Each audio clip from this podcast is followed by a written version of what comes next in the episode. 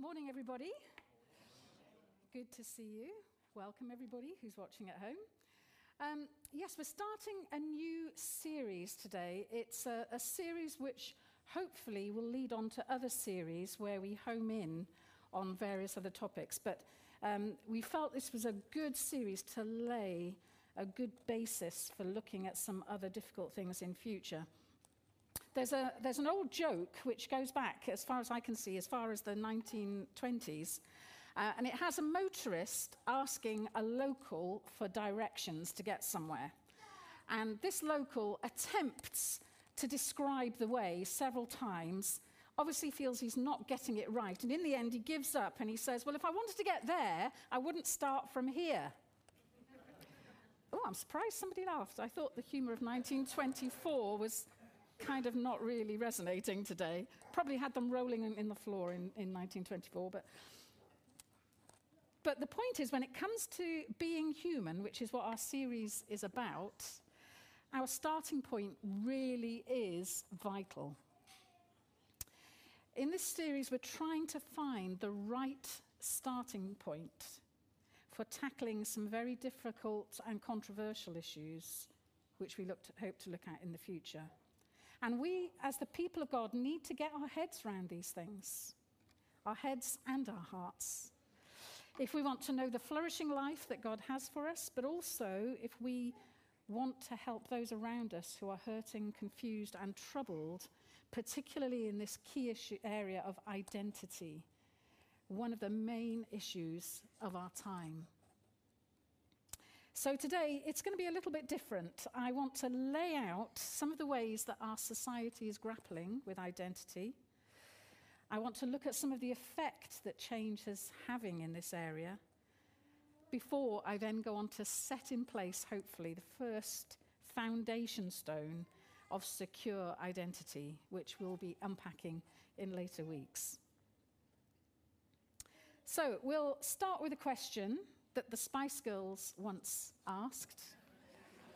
Swing it, shake it, move it, make it. Who do you think you are?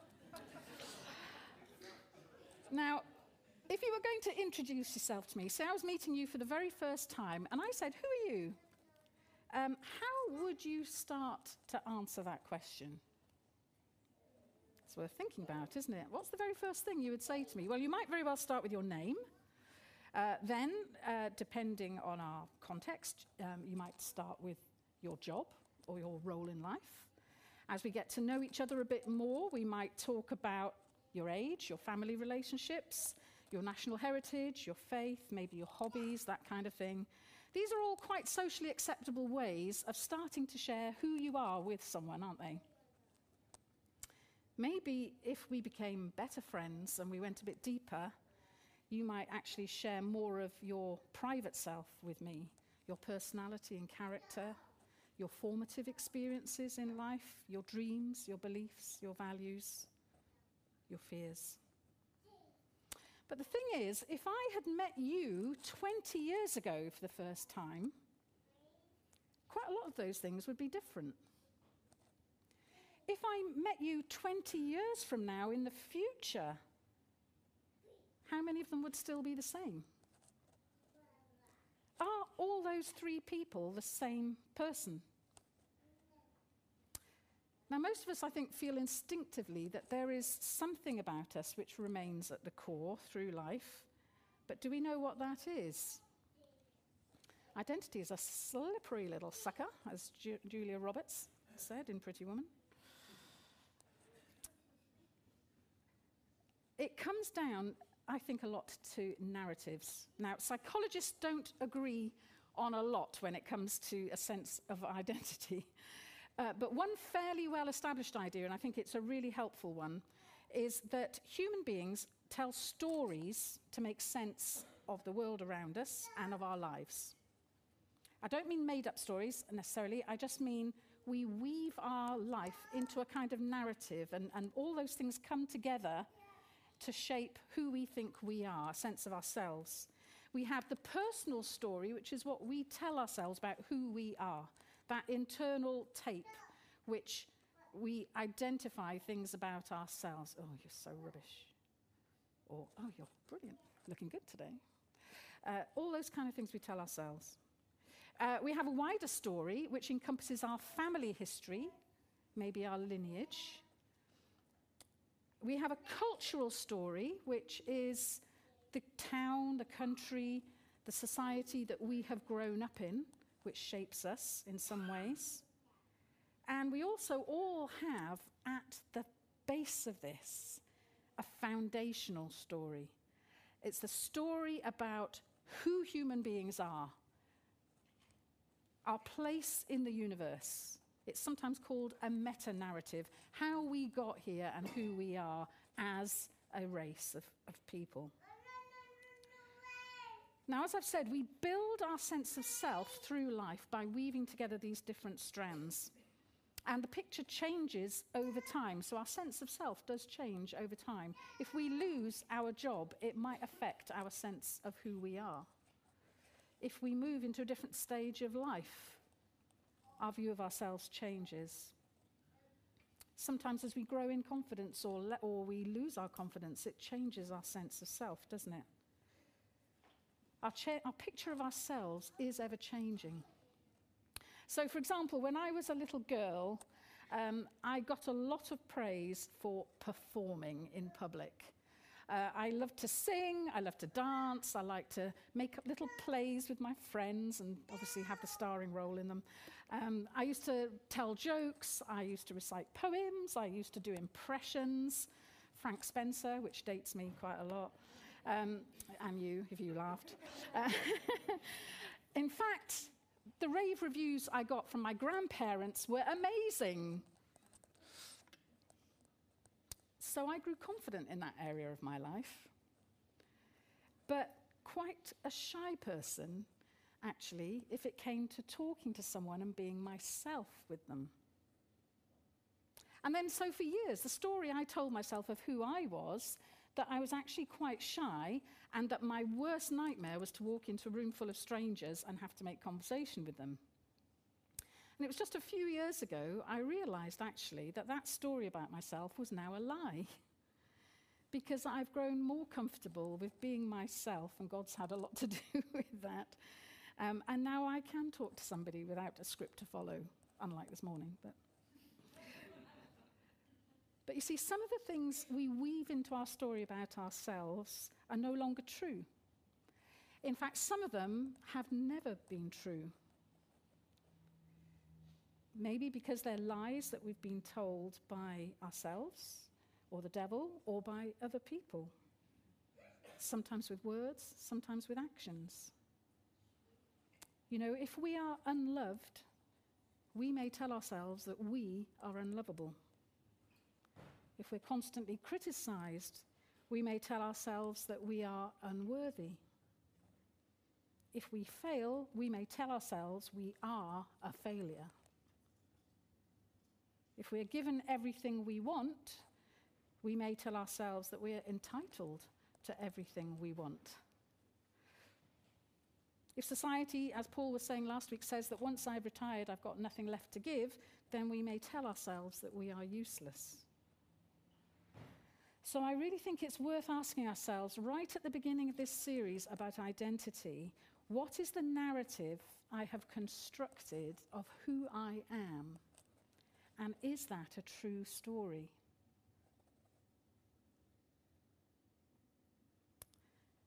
Thinking wider about the society we live in and our culture, I would say we're pretty much a culture in chaos about identity. A lot of things have contributed to that, but today I'm just going to pick out two of the ones that I think are the most important. First of all, the rise of individualism. It used to be the case that society told us where we fitted in. We found our identity in what we could do for other people. So we worked to provide for our family. We stayed in an unhappy marriage because society said we should stick to the promises we've made for the sake of our children and the stability of the country. Local communities had a great deal of power to influence our behaviour through approval or disapproval. Now, it is very much the case that young people are brought up to believe that our first duty is to ourselves, that we owe it to ourselves to do what is right for us. How many times have you heard that? You owe it to yourself. Because there is no shared belief in God, there is also no shared sense of morality. In fact, morality really is a thing that humans just make up for themselves. So the only right thing to do is what is ultimately useful to me, or what I prefer to think of as right. It's subjective, it's relative. The only reason to do what is right for others is because in some way it will also ultimately affect me. So I pay taxes because one day I might need the National Health Service. Or I care about the climate because my children, who I love, will be affected by that. The only reason to stay in a relationship or in a job, or maybe even a church, is because it is working for me and fulfilling me. So that's individualism. The second thing I would say, talk about, is the triumph of the inner self. So in addition to prioritizing ourselves, I think we have also changed our notion of what part of ourselves is important. It is the inner self, or my feelings, which are the real me. So for those people who do face a distressing and genuine conflict between the body they were born in and the feelings that they have about themselves, then it is the inner self, which is the real self, and the body, which has to be changed. None of the external realities about us define who we are anymore. And our identity is what we choose to be true about ourselves. There are no givens, and our identity is entirely what we choose to make it. Now, not everything about these changes is wrong. People very often used to be stereotyped, put into boxes, oppressed, alienated from the rest of society, and some of that has changed for the better because of these changes. But there are some very real problems we are now facing because these ideas are totally dominating our thinking. The first one I'd say is the splintering of our common humanity. If we do reject binary views of sex, gender, sexuality completely, then we are in danger of losing all sense of direction and cohesion as a society. We are struggling to know what it means to be a man or a woman, a husband or a wife, a father or a mother. Some people are rejecting those labels completely. How do we decide how to act in those roles? How do children know what to expect of themselves and others? How does society continue to function if we all define ourselves differently and then expect others to relate to us in that way? It makes life very difficult. The second problem I see that we're facing now is the problem of authenticity. Being authentic or true to our inner selves is highly prized. But what does that mean? We've just said who we are can change quite a lot. And we're very confused. We might insist that others need to respect the true self that we have discovered within ourselves or chosen to be. But what if that true self is selfish or a bully, a paedophile, an addict, a serial killer? Are we still allowed to be true to ourselves? And we have a lot of contradictions anyway about whether we discover our true self, whether we're free to choose our identity. If we claim that our personality, our sex, our gender are completely fluid and that we have the right to choose and change our identity, then how can we also claim that we are to be respected because we were born this way and it's just the way we are?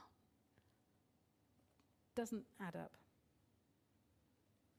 And the third problem I think that we're facing a lot of is the influencers. We may claim that we have a freedom to choose exactly who we are. But I don't think there is any such thing as freedom in this regard. We are all shaped and influenced by our experiences and the culture that we grow up in. And also now, the technology of social media has hugely added to the pressures of forming a sense of identity. The fact that young people now spend many hours a day looking at filtered, augmented, unreal images of other people's perfect bodies and perfect lives means that their view of themselves is not a true picture. It's being manipulated by algorithms. It's being manipulated by cultural pressures to conform to an unrealistic ideal. Constant comparison with unrealistic images and measuring ourselves by our number of followers or likes that we get undermines and shapes young people's self-image in a very negative way at times. Instagram's own research, which they declined to share with the world for quite some time, has shown that it affects teenagers' levels of anxiety and depression significantly. So how are young people meant to know who they are and that who they are is okay? How do we protect them from finding their identity and their acceptance in destructive communities dedicated to things like anorexia and self-harm? These are all gate problems that we are facing as a society about identity. And it is showing itself in a very divisive identity politics. Now, if you don't know that word, you can look it up. But it basically means people having a political agenda based on one or more aspects of their identity, which have become the most important aspects of their identity. And these debates are being thrashed out in our cultural battles all over the place. We see them in the news every single day. Just a few examples. So we see the identity politics of race in the current controversies about statues and memorials to historical figures who we discover, having been very venerated for their good works, actually the money that they've contributed to various things has been built, that have been gained from investment in the slave trade, for example. This is Tobias Rustat's memorial in the chapel of Jesus College, Cambridge, and there's a big debate at the moment as to whether they get rid of it completely, whether they move it to another space and explain the fact that a lot of his generous donations came from the slave trade, or whether they just keep it and face history as it was. We see the identity politics of gender a lot in the sports world, don't we? This is Leah Thomas, who competed as a man for 3 years for the University of Philadelphia swimming team and is now, after a year of testosterone-suppressing drugs, competing as a woman and breaking records all over the place. How do we allow her to compete? Without putting other athletes at a disadvantage. We see the identity politics of gender also in the multiplication of gender pronouns and identities. The University of Bristol recently came in for a lot of flack because they put out guidance to staff about using staff's preferred pronouns rather than assuming that people want to be addressed as he or she. And they included a link to a web page which included the recommendation to address someone who identifies as a cat as nya or nyan, and also said that some people might wish to be addressed in writing by the use of emojis rather than letters. It's confusing. And we see the identity politics of religion and sexuality in the latest round of the court case over a bakery in Northern Ireland owned by Christian bakers called the Ashes, who refused to produce a cake with a slogan saying, promote gay marriage. Now, there they have their Christian identity and their Christian beliefs, which come up against the homosexual man who wanted to commission that cake, his identity as a gay man. Whose identity wins?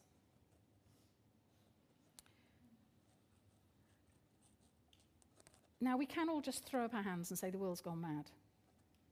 I think it would be better for us as Christians to listen, to understand, to try and call out what we see as harmful ideologies opposed to the truth that we see from God as we see it, in humility, understanding that we don't always understand everything well, and also loving every individual as someone that Christ has died for. These are real people, people God loves, even if we disagree wholeheartedly with them.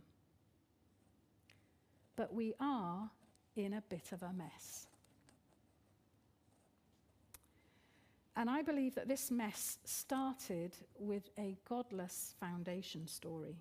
Do you remember we talked at the beginning about how we build our identities around a personal, wider, cultural and foundational story? Well, the dominant foundation story in our culture at this moment is that we are here, human beings, as the result of an accident of the cosmos.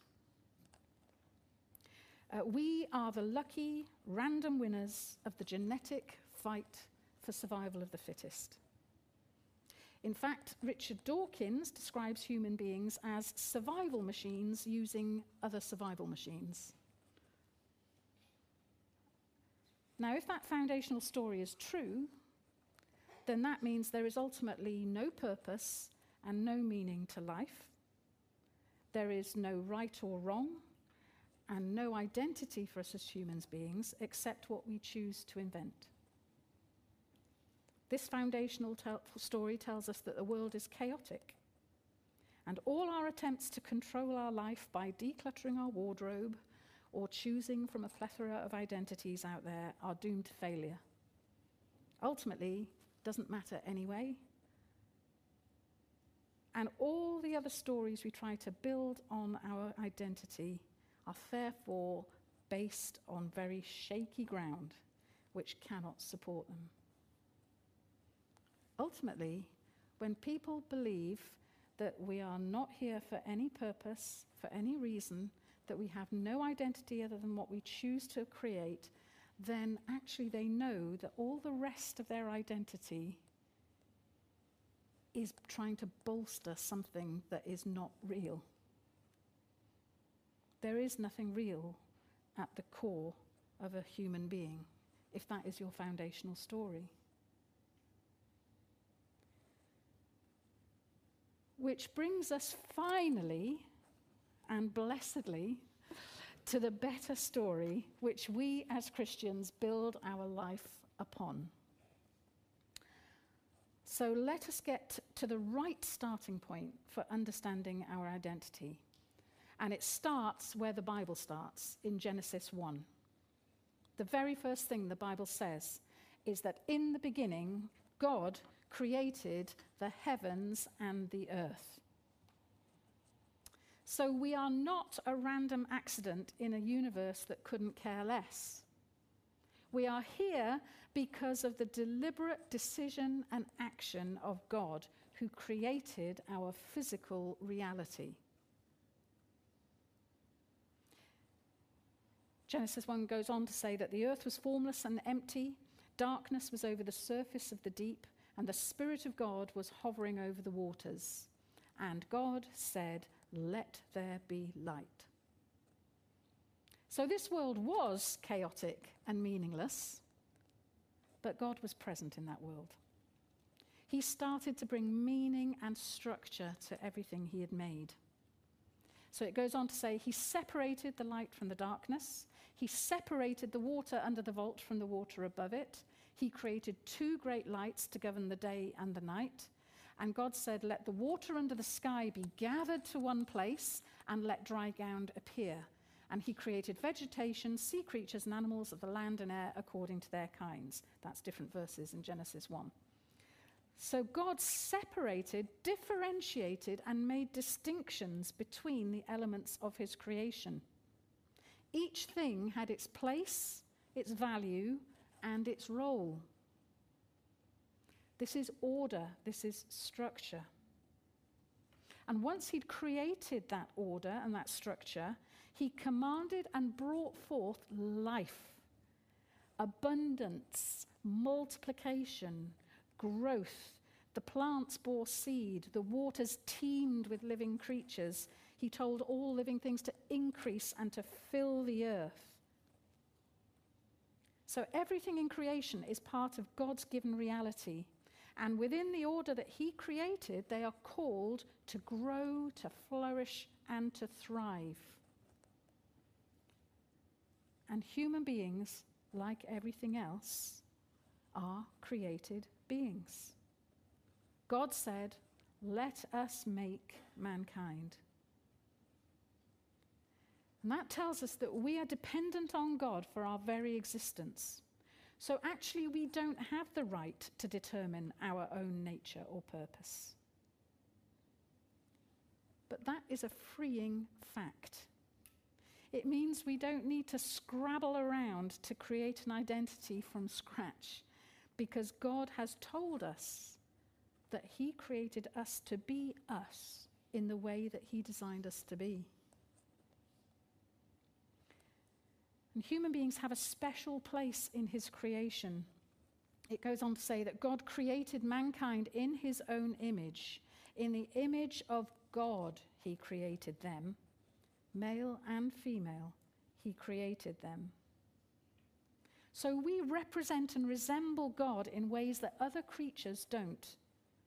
And that means that we have freedom within our created order to participate in the story of our life and work with him to see how his image can be polished and reflected in each one of us in our own unique way.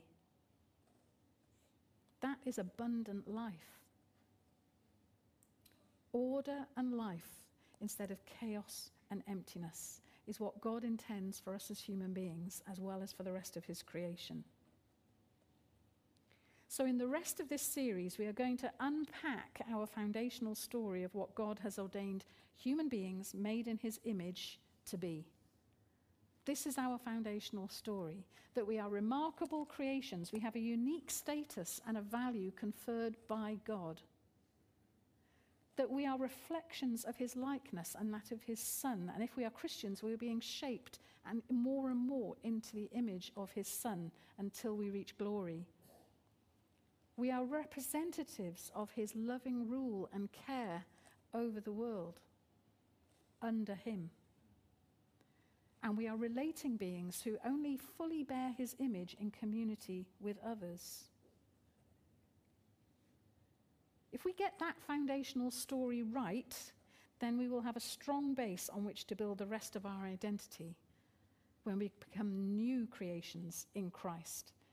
You know, the rest of the Bible tells us that we also have a cultural story because 1 Peter 2 verse 9 says we are a chosen people, a royal priesthood, a holy nation, God's special possession, that we may declare the praises of him who called us out of darkness into his wonderful light. We have a wider story. The Bible tells us that we are fellow citizens with the saints and members of the household of God, built on the foundation of the apostles and the prophets, Christ Jesus being our cornerstone. And we have a personal story. There's so many verses we could put in here, but in John 10 verse 3, it tells us that Jesus calls his sheep by name. He knows you. He knows me personally.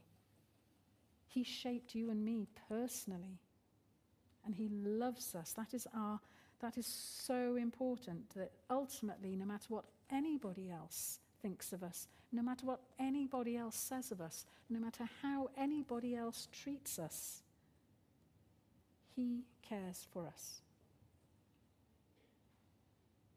We have a special place in the church, and in doing his will on earth as in heaven. We are loved, and we will always be loved.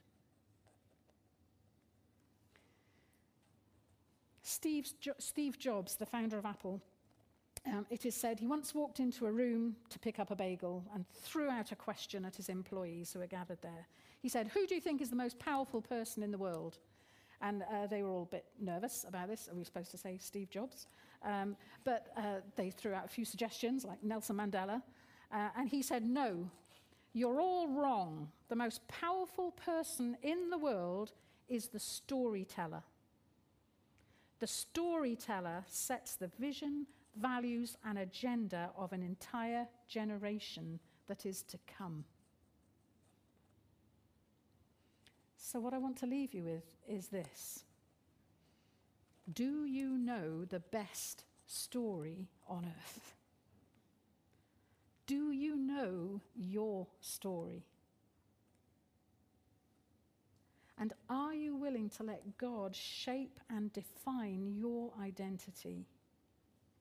To submit to Him as Creator God and let Him reveal who He's made you to be? Are you willing to let go of identities like victim, failure, weak, unacceptable, ugly, stupid, in control, self-sufficient? Are you willing to let God be God in saying who you are? And are you willing to tell your story to a world that doesn't know what it can be? Let's get our starting point right, and let's let God be God.